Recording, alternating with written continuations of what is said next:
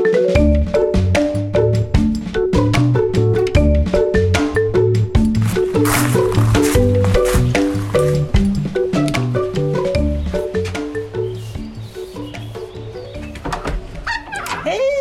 Hej.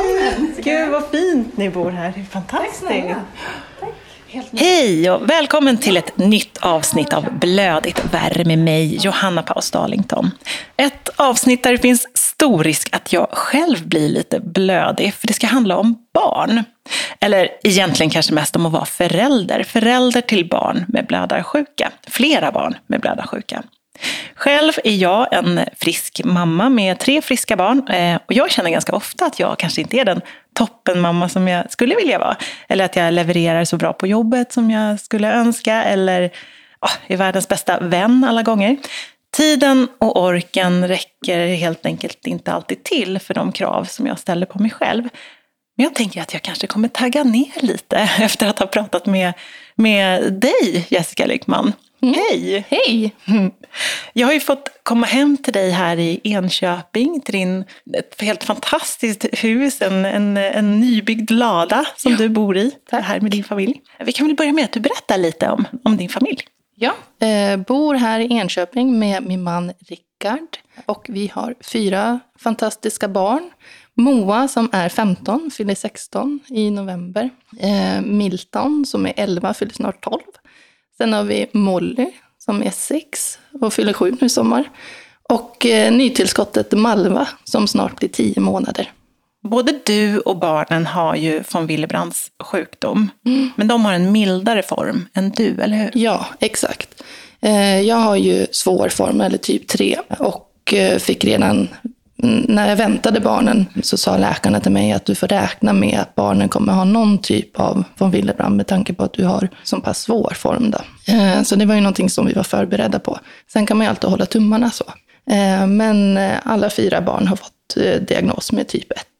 Ska vi passa på att reda ut begreppen lite, för man säger ju lite olika många. Ja. Ehm, typ 1, 2 och 3, mild. Moderat och svår. Ja. Eh, Det var ju de termerna man använde när jag växte upp. Men att man nu har ändrat det då. Ja, mycket för att det har visat sig vara mer komplext än så. Ja, exakt. Du har berättat att trots att du är född på 80-talet och fick din blödarsjuka konstaterad när du var liten, så fick du ändå ingen behandling förrän du var sex år gammal. Och till skillnad från andra så unga blödarsjuka så har du en hel del kvarstående men av det. Eh, kan du inte berätta för lyssnarna också? Jag fick ju min diagnos vid ett års ålder. Man misstänkte redan på BB Eh, i och med PKU-testet. Då. Eh, men i och med alla smittor som fanns i preparaten under 80-talet så valde mina föräldrar att avvakta med att eh, jag skulle få börja med profylaxen. Så därav var jag sex år gammal när jag började få. Jag ådrog mig en fotskada i, när jag var tre, när jag lekte och hoppade runt i soffan. Och den där fotskadan har följt mig under hela livet. Så att jag har gjort två steloperationer i höger fotled för att bli av med smärtorna. Då. Nu nyligen har jag tagit ut fem skruvar för att få lite bukt på smärtorna, är väl tanken. Då. Så får vi se, hålla tummarna att det, det löser sig nu. Då. Och hur känns det än så länge? Mm, Nej, det är svårt. Jag har ju fortfarande ont och foten blir väldigt svullen.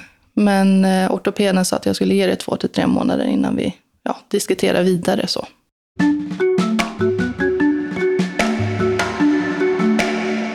Tre år sedan så var jag hemma hos en annan mamma med von Willebrands sjukdom. Emma, med tre barn som också har konstaterad blödarsjuka.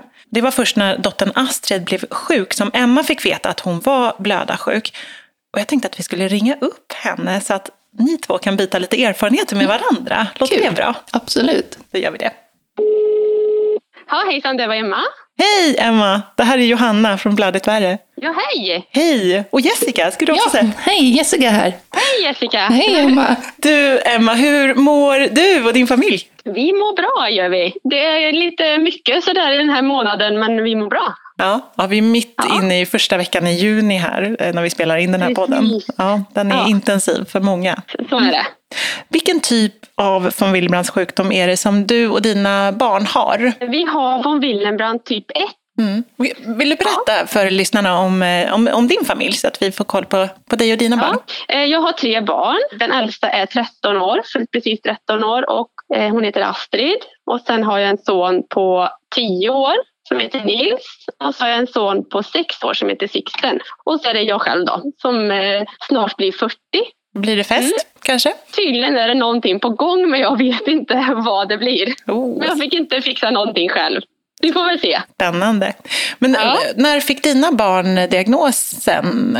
Ehm, egentligen fick de väl det allihopa när de var runt två år. Astrid visste vi ju inte om att hon, eller det är tack vare henne eller vad vi ska säga, eh, som vi fick en diagnos. Precis, även ja. du ja. Mm. Ja, och även jag då. Så att då, då hade jag heller ingen diagnos innan dess. Men vi har misstänkt det både med Nils och Sixten innan dess. Eh, men vi fick inte svaret förrän de var två ungefär. Mm. Blödarsjuka är ju inte en, en vanlig sjukdom och ni bor ju båda i lite mindre samhällen. Så jag tänker att det kanske inte finns så jättemånga runt omkring er som är i samma situation att prata med och utbyta erfarenheter och sådär. Håller ni med om det? Känner ni igen er i den beskrivningen? Ja, absolut. Ja, okunskapen är ju jättestor, så är det ju. Mm. Sen har väl vi lite sådär att en slump kanske. Jag jobbar ju på samma ställe som mina barn går i skolan, jag är lärare. Och här har vi faktiskt några stycken, både en, jag är ju själv blödarsjuk och jag har en kollega som är likadant och det finns lite runt om här som är det faktiskt. Okay. På någon anledning. Så lite mer kunskap kanske just när vi på mitt jobb då. Och du Jessica, ja. du har ju din eh, mamma som också fick diagnosen tidigt i livet. Ja, ja båda mina föräldrar har ju typ typ 1. Så att de finns ju.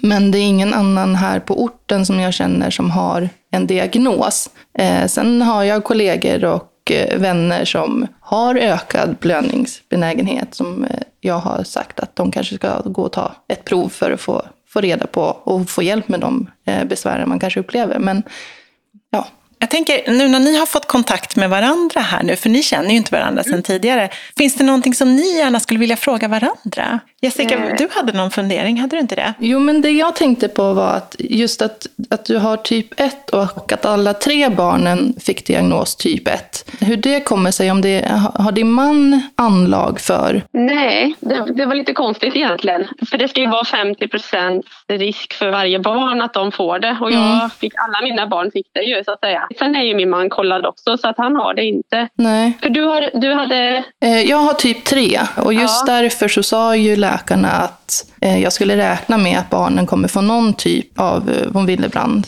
När jag väntade äldsta dottern så då testade de ju även min man också. Men han hade ju inga ja. anlag så.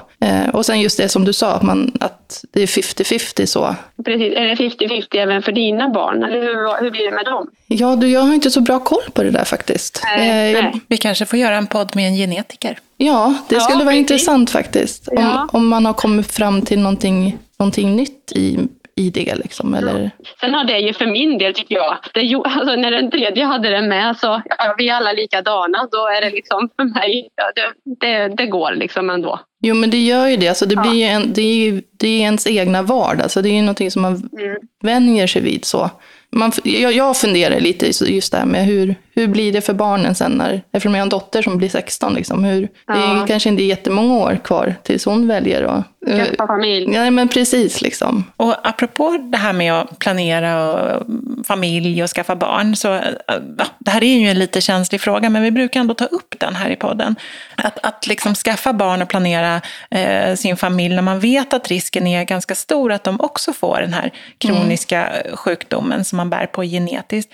Hur har ni tänkt kring det? Emma, du visste ju faktiskt inte att du hade von Willebrands när du, när du fick Astrid i alla fall. Nej, eh, precis. Men sen, sen visste du om det? För, mig, för min del så det har inte skrämt mig just att vi har ändå en lite mildare blödarsjuka. Och jag känner att jag har levt, ja, jag levde många år utan att få diagnos och mina barn har ändå fördelen och de vet, de vet ju om sin diagnos och kan få hjälp liksom. Det jag inte hade när jag var mindre. Så för mig har det inte skrämt alls. Hur har det varit för dig då Jessica?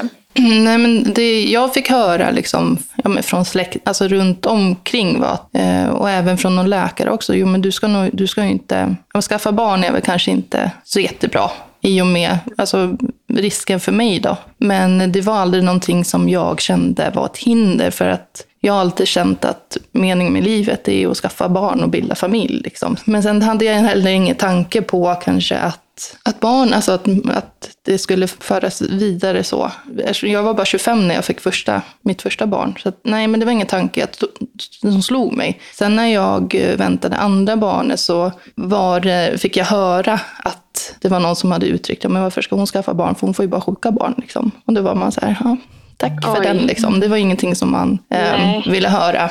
Eh, men det är ingenting som det var någon i din närhet som känner dig, eller? Eh, ja, det var, och det var ingenting som var sagt direkt till mig, så jag vet inte riktigt hur mycket sanning det var. Alltså det kan ju vara en tolk, hur man har tolkat hur den personen uttryckte det här. Men det var ändå någonting som, ja men det högg till i hjärtat liksom. Och sen visste jag att, att andra barnet var en pojke. Eh, och min man har spelat hockey på eh, ganska hög nivå och varit utomlands och spelat. Alltså han kommer från en, en, en stor alltså hockeyfamilj, det var liksom sport. Det var liksom det som var livet så. Mm. Så det var väl någonting som jag tänkte så här, jaha, eh, han, han drömde om att få en hockeypojke? Ja, men det var väl lite, alltså det var mina tankar. Det var ingenting som han uttryckte så, men det var ju funderingar som jag hade. Och sen visade det som sagt att, att äh, även Milton var blödarsjuk. Han har ju provat hockey med en hockeyskola och då är det ju väldigt, han fastnade aldrig för, utan han fastnade för fotbollen istället. Det är inte lika ruffigt Även om det kan gå hårt till ändå. Liksom. Mm. Lite mjukare underlag också att ramla på. Men, ja, det är det ju. Känner du att det hindrade dina barn så? Blir det lite så? Eh, eh, sporter och sådär, det, det är ändå lite mer hinder? Ja, men lite, alltså de här lite ruffigare. Som sonen, han vill, mm. han, vill, han vill börja köra cross. Och det har farfar ja. gjort och bryter nacken. Han har ju brutit liksom allt möjligt. Liksom. Och jag sa det, men ja. kan vi liksom tänka oss någonting annat? Liksom? Eh, och i och med att han tycker att fotbollen är väldigt rolig så sa jag det att, och det är du duktig på, liksom. är inte det någonting att satsa på? Sen har han ju tyvärr råkat på smällen, ramlade rätt ner med huvudet här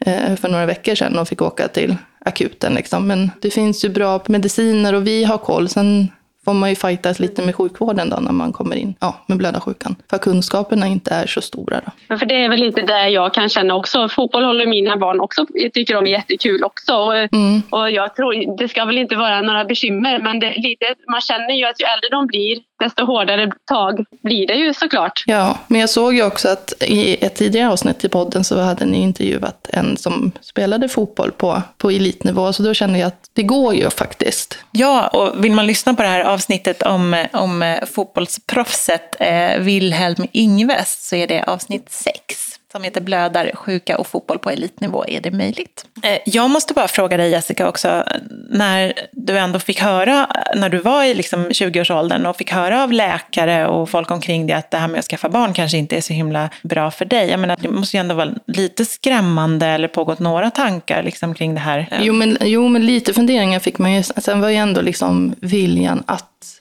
att skaffa barn större. Och jag kände ändå att eh, jag som med typ 3 alltså lever ett bra, ett bra liv och att det finns bra profylax tänkte jag också att det, det går ju framåt. Liksom. Ja, du var inte rädd för ditt liv då? Jag tänker sådana, sådana saker. Alltså, nej, nej, det var jag inte. För att jag visste att det skulle alltså, göras en bra behandlingsplan och att jag att de skulle ha koll och att jag skulle ha, ja, men få bra medicin under tiden. Liksom. Jag vill gärna fråga, ställa lite frågor om, mm. om graviditet och förlossning och sådär också. Men mm. först vill jag bara höra hur papporna till era barn har, har tänkt och resonerat kring det här. Har det funnits några tankar hos dem? Nej, inte jättemycket. Sen är det klart att jag är mer van eftersom det är jag som har, jag har ju gått igenom allt det här själv en gång det har ju inte riktigt min man gjort. Nej, men jag, det är väl liknande för mig just att det har liksom inte varit någonting som vi har direkt diskuterat. Eller att, att, han, att han har sagt att det är att han har sett något problem med det i och med att han har ju varit väldigt införstådd med,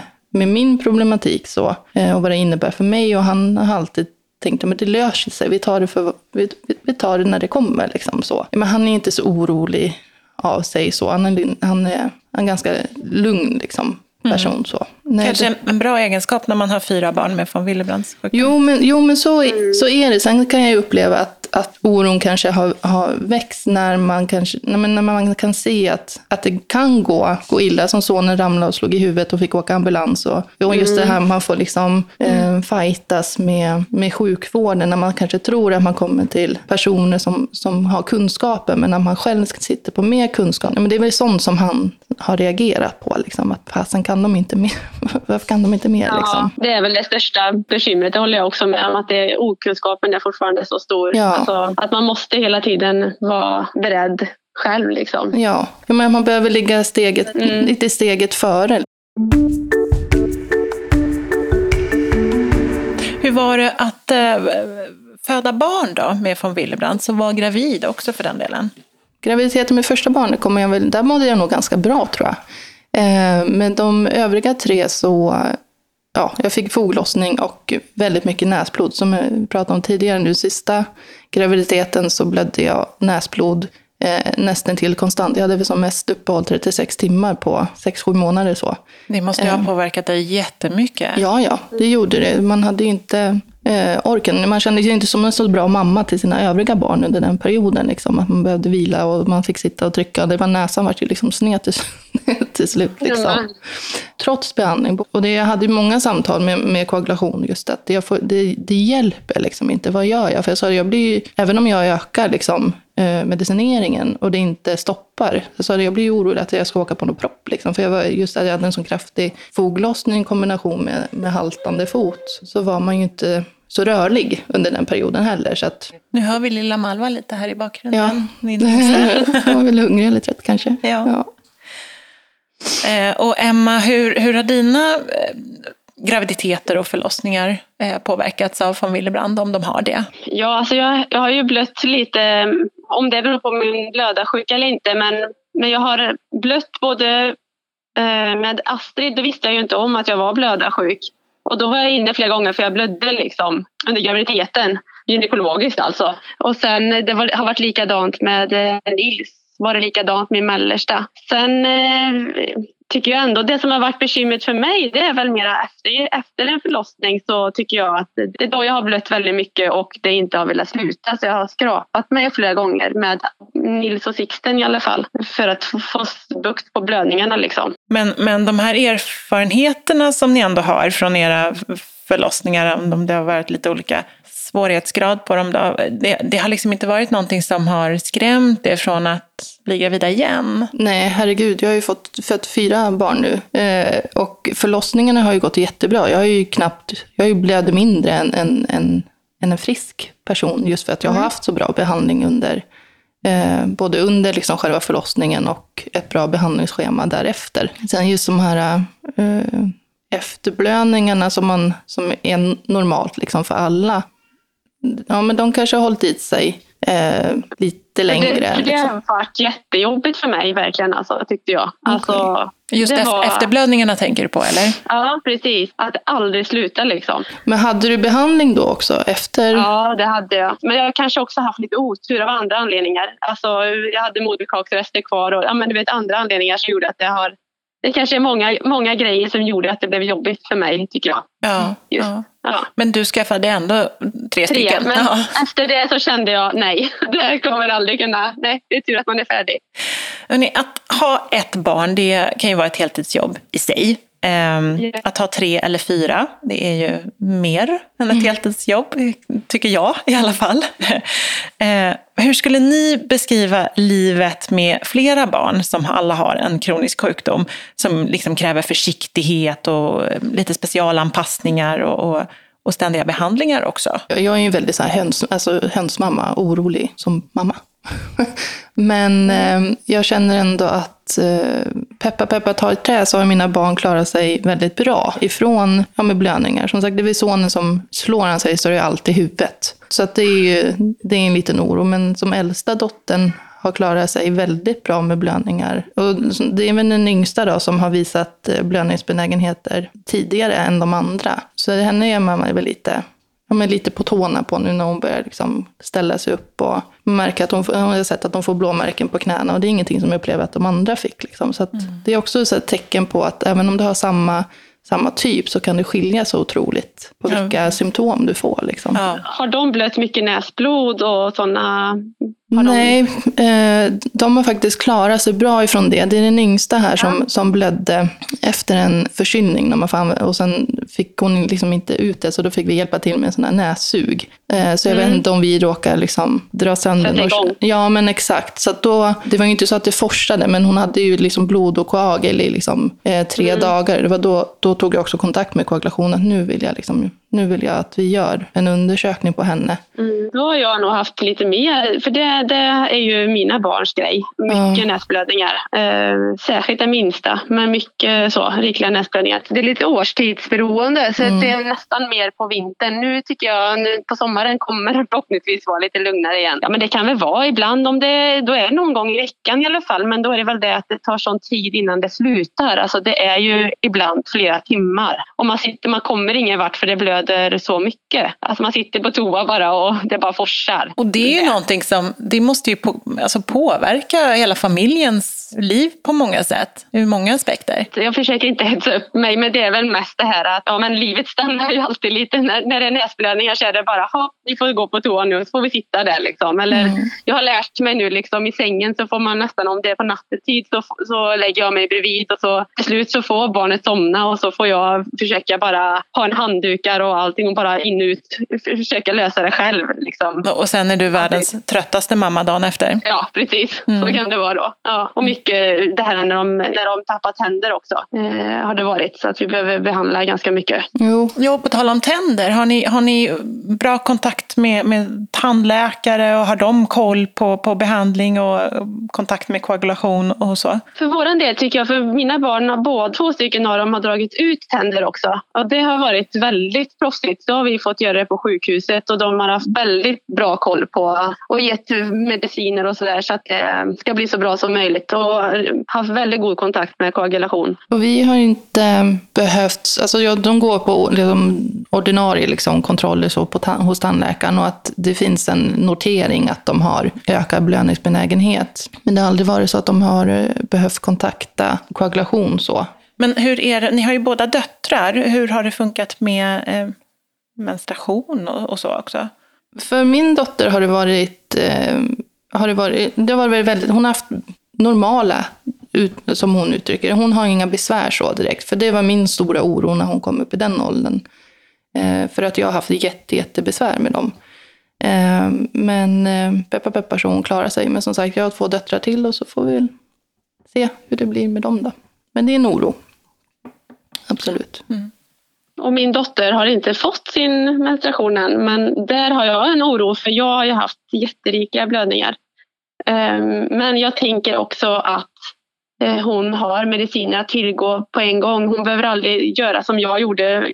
Jag liksom sökte mig till ungdomsmottagningar och gyn och sådär och undrade varför jag hade så rika blödningar och det var aldrig någon som tog det på allvar utan allting var normalt. Och med Astrid så kan jag ju ändå där kan vi ändå få mer hjälp, tänker jag, eh, om det skulle bli ett stort bekymmer. För som sagt, hon, är ganska, hon gillar idrott och röra på sig och jag vill ju inte att det ska hindra henne från att kunna göra de här sakerna. För det gjorde det kanske inte riktigt så, men jag tror ändå att jag inte skulle kunna eh, spela fotboll som hon gör och sådär. Eh, det hade varit jättejobbigt för mig när jag, hade, när jag haft så mycket mens som jag har haft. Och det, det blir ju ett väldigt tydligt exempel på hur viktigt det är att faktiskt ha en diagnos. Man tänker på hur många eh, ja, odiagnostiserade som går runt ute i Sverige. Så Det är ett stort mörkertal, vad man tror. Mm. Ja, och det är en reflektion jag gjorde när, man, när jag såg i reklam här för ett tag sedan. Just att många flickor slutar med idrotten när de, eh, när de får sina menstruationer. Och det var en tanke, ja men vad beror det på då? Kan det vara så att, att eh, mörkertalet eh, är så stort att de inte att de kanske skulle behöva ha en diagnos för att eh, få hjälpen och kunna fortsätta med, sin, med sitt idrottande. Liksom. Hur har det varit med blåmärken och sådär och era barn? när det gällde Astrid så hon var ju extrem. Alltså det var ju, då visste vi ju inte om det och jag kände att jag fick ju alltid ursäkta mig på förskolan liksom, för det kändes som att de kanske tror att jag slår mitt barn. Alltså, för det var, det var otroligt mycket blåmärken var det. På mage och alltså rygg och jag menar sådana ställen som man kanske inte borde ha blåmärken. Hur var det då innan du innan du hade en diagnos på både dig och Astrid. För det, jag menar, det måste ju vara en superstress i sig, att se sitt barn ha så mycket blåmärken och bemöta omvärlden i det. Så. Jag var väldigt nervös då. Jag, jag, jag mm, var både orolig vad andra skulle tro om mig och jag var orolig för att det var något fel på Astrid. Sen, sen eftersom jag alltid har varit likadan och min pappa som också visar sig ha von Wienerbrandt nu också alltid varit likadan. Så, så det är klart att lite grann var det väl så att ja, ja, vi är väl lika. Jag hade ju inte heller någon diagnos då. Så att, ja, men jag var orolig och jag var otroligt orolig innan vi precis fick diagnosen. När Astrid då, hon spydde ju blod. Det var ju där vi fick eh, diagnosen. Det blev ju väldigt akut innan vi fick hennes diagnos. Och då var jag helt övertygad om att hon hade leukemi. Det var, för jag fick ju bara reda på att det var något fel på blodet. Och det trodde jag helt klart att hon hade leukemi. Det ja. kan inte ha varit roliga ja, dagar Nej. eller veckor eller hur lång tid det tog? Då var det mycket googlande kan jag säga. Mm. Mycket, mycket googlande innan jag fick svar på vad det var som var fel. Generellt då, den här alltså oron. Du Jessica säger också att du är en ganska orolig mamma. Så. Eh, Alltså jag är ju jämt orolig för mina tre friska barn, för allt som kan hända dem.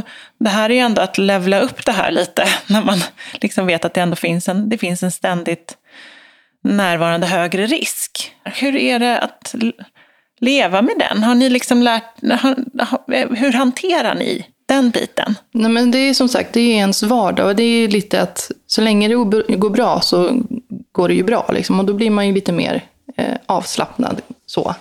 Eh, men det kan, ju gå, det kan ju gå fort när det väl händer någonting. Liksom. Och sen, eh, för oss har det varit väldigt viktigt att, eh, att informera som skola och förskola. Att, att eh, ge dem kunskaperna kring vad, vad, vad är von Willebrand och, och vad innebär det för just mitt barn? Just för att det kan vara så olika. Och vi har haft väldigt bra kontakt både med förskola och skola och att de har ett behandlings, eh, en behandlingsschema, vilka steg de ska, ska gå efter så att ja, men kyla och ge medicin och, och ringa till oss. Liksom, så. Mm. Eh, är det du som har haft då lite utbildningssessioner med ja, dem? Ja, det har ju blivit så naturligt med tanke på att, att jag, har, jag har ju levt med det själv. så. Eh, och för mig har det varit väldigt viktigt att att barnen, alltså våra barn ska få vara som vilka andra barn som helst. Men att, då, att det kanske krävs då mer av personalen, att de eh, behöver ha lite koll så. Kan inte lämna dem kanske vind för våg. Men också att, att jag har varit tydlig med att känner personalen att det finns en oro hos dem och att de kanske då inte får gehör ifrån ja, med chefer eller högre upp så, så har vi varit tydliga med att prata med oss då, så kan vi förmedla vidare. Sen så jobbar jag också inom den verksamheten själv också. Så att jag har ju både föräldradelen plus att jag vet hur det är att arbeta som personal. Mm, du är förskolepedagog i grunden? Ja, precis. Ja, men så det är någonting som jag har lagt stor vikt vid. Ja, även på skolan då, när, även när barnen byter, när de byter, byter stadium. Att det har varit viktigt för oss att vi får möta den personalen som kommer möta våra barn. Att vi känner att vi har gett ut den informationen som vi tycker är viktigt. Liksom, och att de ska kunna ställa vilka frågor som helst. Liksom. Eller är de oroliga, nu har det här hänt, hur, hur, ska vi, hur ska vi göra? Och att de alltid ska känna att de kan ringa. Liksom. Hur känner du? Har de ringt mycket? Ringer de ofta? Ringer de om allt? Med, med, med sonen har det varit väldigt mycket samtal. Det är nästan så att det varit ett samtal eh, per dag eh, under en period. För att han är allt och överallt. Liksom. Han, är inte, han går all in. Liksom. Eh, så att han har ju fått några ordentliga smällar. Så. Så det, men det har inte varit no, några problem. Så. Vi, har haft, vi, vi har haft möjligheten att kunna ta de samtalen, både jag eller mannen. Liksom. Ja, hur, hur har det varit för dig, Emma? Det lät lite som att det kanske, du upplever det på nej, ett lite annat alltså, sätt. Jag, nej, men jag upplever alltså, jag är ju också så att ring mig, alltså, är, de, är de oroliga så ring mig. Det, går, det är väl alltid bra att göra det. Men eh, ibland blir det väldigt mycket så. Jag känner, för ibland blir det nästan så att jag känner att min minsta son på förskolan nästan, han nästan utnyttjar det lite så att de kan ringa mig lite. Eller lite så. Nej. Det blir lite så. Jag slog ja. mig, kan ni ringa mamma? Lite så. Ja, men lite så. Lite mm. så. Jag är nog kanske också en hönsmamma men samtidigt så är jag väl lite så här, jag har blivit, kanske för att det inte har hänt något allvarligt. Sen om det skulle hända någonting så tänker man ju annorlunda. Men man vill ju gärna att sina barn inte ska bli för, jag vill inte att mina barn ska bli de här som mm, vad ska jag säga, jag vill att de lite grann biter ihop ibland. Så. Jag vet inte hur jag ska förklara mig, men det är lite på gott och ont det där. För de får inte bita ihop för mycket. Men jag ser ju min dotter som, eh, som får väldigt mycket blåmärken och sådär. Att jag tror hon har blivit en sån här, hon biter ihop. Jag vet inte om det är bra eller dåligt att jag har gjort det så. Ja, det är ett dilemma. Mm. Jag vet inte. Jag vill, jag vill att mina barn ska pröva och våga och, och vara liksom så. Eh, samtidigt som det får inte bli att de skadar sig. Mm. Nej, man vill inte att de ska växa upp med en, med en rädsla liksom hela tiden nej, för att leva. Nej, precis. nej, det är lite där. så att man är, jag tycker jag är ett dilemma där lite grann.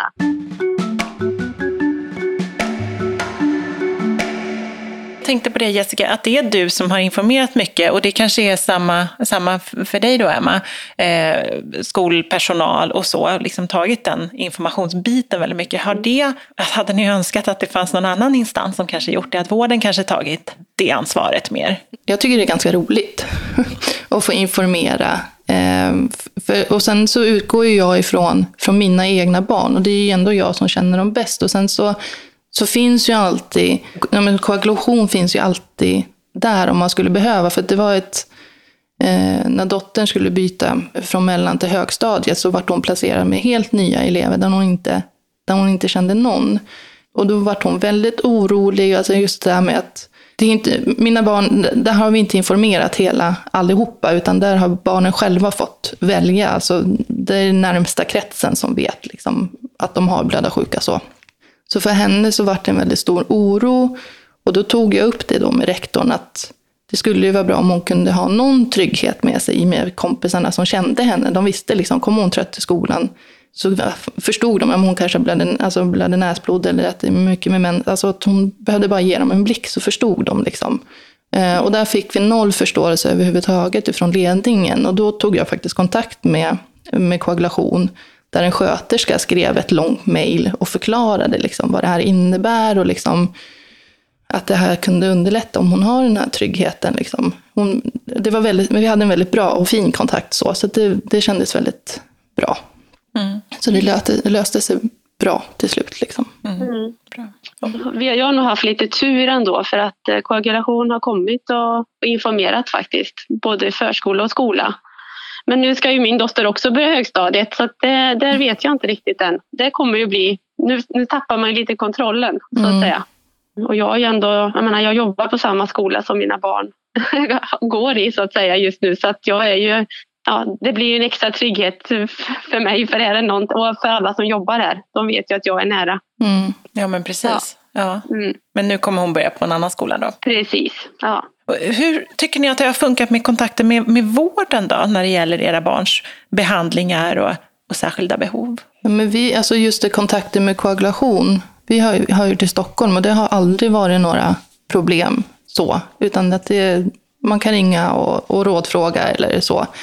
Sen är det ju annat då med, med den allmänna vården. Så. Vi har ingen barnakut här på, i Enköping, utan då är det Uppsala. Men jag upplever liksom ändå att, även om det är ett universitetssjukhus, att kunskaperna inte riktigt mm. finns där. Liksom. Det är väl det som... Och sen just det, att, alltså just det här med journaler och det, hur det är uppbyggt. För är det så att man skulle ja, men hända någonting på någon annan ort så finns det inte informationen. Det finns inte lagrat i ett system. Så, utan då, då är det viktigt att man har blödningsriskkorten. Men de är inte alltid att de vill titta på eller liksom förstår eller ja, lägger någon vikt vid. Så. Så att, eh... den, den kan jag också känna. Det är liksom, eh, att det är inget som, eh, de vet inte om det, så att säga, om det skulle hända någonting. Mm.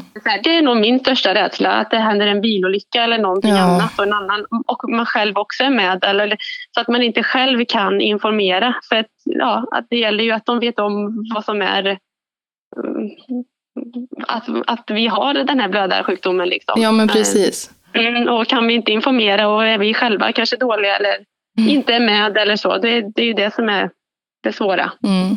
Ja, det blir ju liksom ytterligare en stress, tänker jag. Alltså i den här mm. oron man har för vad som kan hända, men sen också vad...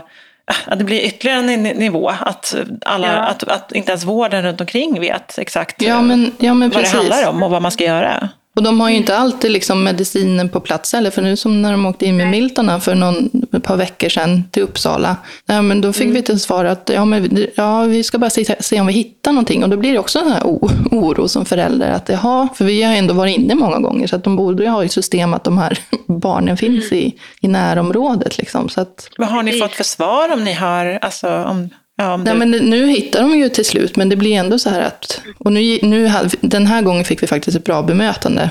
För vi ring, men då hade vi också ringt till koagulation innan, så de hade ju ringt och förvarnat att vi var på väg. Men vid ett tillfälle då fick vi vänta sju timmar på, eh, innan han fick medicinen. Många, många andra föräldrar som har barn med, med kroniska sjukdomar eller ja, olika typer av diagnoser vittnar ju om att det tar oändligt mycket tid med liksom vårdkontakter och kontakter med skola och ja, barnomsorg överlag. Hinner ni, alltså ni som har så pass många barn var ändå, alla med, med, med blödarsjuka, hinner ni mer själva i det här någonstans? Det tycker jag nog, för att för min del så är det ju inte medicinering på daglig eh, basis, basis eller vad man ska säga, utan det är ju mer om det händer någonting. Och jag vet ju inget annat. Jag har tre barn med samma, jag, jag vet ju inget annat. eh, än att det ska vara, att det är så här. För mig är ju, för mig är ju det här det normala, om jag säger så. För det är ju sån jag också har varit och det är som mina barn är. Så jag har ju aldrig varit med om något annat. Mm. Och du då Jessica? Eh, ja, men både ja och nej. Jag, hinner väl, som, jag, jag tar ju profylax tre gånger i veckan och jag ja. eh, ska ju helst ta det då på morgonen. Men alltså, det hinner jag inte riktigt med en liten. Och jag, jag har ju mm. ganska mycket blåmärken nu för att jag inte liksom hinner ta den. Eh, jag, jag, prioriterar mig inte själv just nu, liksom så, mm. utan nu är det den lilla som går. Men eh, det märks ju också, men samtidigt vet jag också att det är väldigt viktigt att jag tar min profylax. För skulle det vara att, att jag blir riktigt dålig så, ja då, självklart har barnet sin pappa, men det är viktigt att jag håller mig frisk också. Liksom, så. Ja, och det är ju stor skillnad med dig såklart. Som jo, men samtidigt känner jag, det, liksom, din erfarenhet Emma, känner jag också att alltså, du upple- jag känner att du ändå har haft mycket. Du har fått vara med om mycket och mycket blödningar. Nästan mer än, än, än vad en själv, trots att, att vi har helt olika eh, typer. Och det är ju som sagt, det visar också på hur, hur stora ja, skillnader det kan vara. Det. Ja, men precis. Ja, precis. Och kanske ja. ännu mer gör det tydligt hur viktigt det var att man bytte från att säga mild och svår och moderat form till att man säger typ 1, 2 och 3 mm. istället. För de, ja. det betyder, det kan vara så olika. Precis, och det, där, det, det vet jag aldrig riktigt vad jag ska säga. alltså, om mina barn heller. Och mina barn heller liksom. För jag har alltid varit sån att ja men typ 1 är nog mild. Men sen vet jag ju att min läkare på Göteborg sa till mig, du ska nog inte säga så om dina barn, att det är en mild form. Så att, eh, det fick jag med en tankeställare, så man ska nog inte säga så kanske. Nej, men, eh, ja. för det är en upplevelse jag också har, både från, från, mm. från egen uppväxt, men också att ja, men mild, ja, men då är det inte så farligt. Nej, precis. Eh, så att det kan ju också, ja, beroende på vad man lägger för, för vikt i de begreppen man använder, så tror jag också att det är viktigt att, att man har tänkt om där. Ja, precis. Eller bra att man har tänkt om. Ja. Och hörni, nu ska vi inte låtsas som att det bara är jobbigt att ha barn. Eh, det har vi i och för sig inte helt gjort här heller. Men, men vad skulle ni säga är det bästa med att ha eh, många barn? Nej, men nu, alltså, familjen känns ju komplett och just det att man har men barnen har varandra och en, en, en trygghet. Liksom. Mina bästa prestationer i livet är ju mina barn. Liksom. Att jag lyckas mm. eh, skapa fyra fantastiska unga. Liksom. Eh, och få följa dem i livet. Det är ju samma med mig. Alltså jag, jag är ju enda barnet. Så att, eh, det känns otroligt härligt att ha tre barn som har varandra mm. genom livet. Och kanske i, i, sin diagnos också, att de faktiskt har varandra i den också och kan hjälpa varandra. Och mm. De har varandra i det också på något sätt. Även om det låter kanske konstigt så, så är det nog så lite. Om man inte, om man inte möter andra eh, barn som har de här belöningsbenägenheterna, just det att de har ändå tryggheten i varandra, att, kan, att de har en förståelse för liksom, att de förstår varandra på ett annat sätt kanske än, ja. än, än vad kompisarna gör i vissa sammanhang. Liksom. Jo, men det, det tror jag också. Vad har ni för råd till andra kvinnor med blödarsjuka då, som funderar på att skaffa barn eller Eh, skaffa många barn, eller kanske drömmer om att ha en stor familj? Sådär? Nej, men jag tänker att, att eh, det finns ingenting att vara rädd för. Ehm, för att det finns så bra behandlingar idag och att man, men har du nära kontakt med koagulation och, att, och även med, med barnmorskan eh, och att det finns en förståelse så, så kommer det gå bra.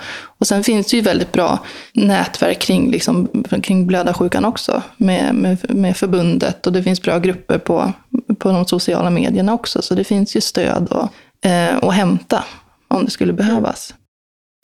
Hur tänker ni om framtiden då?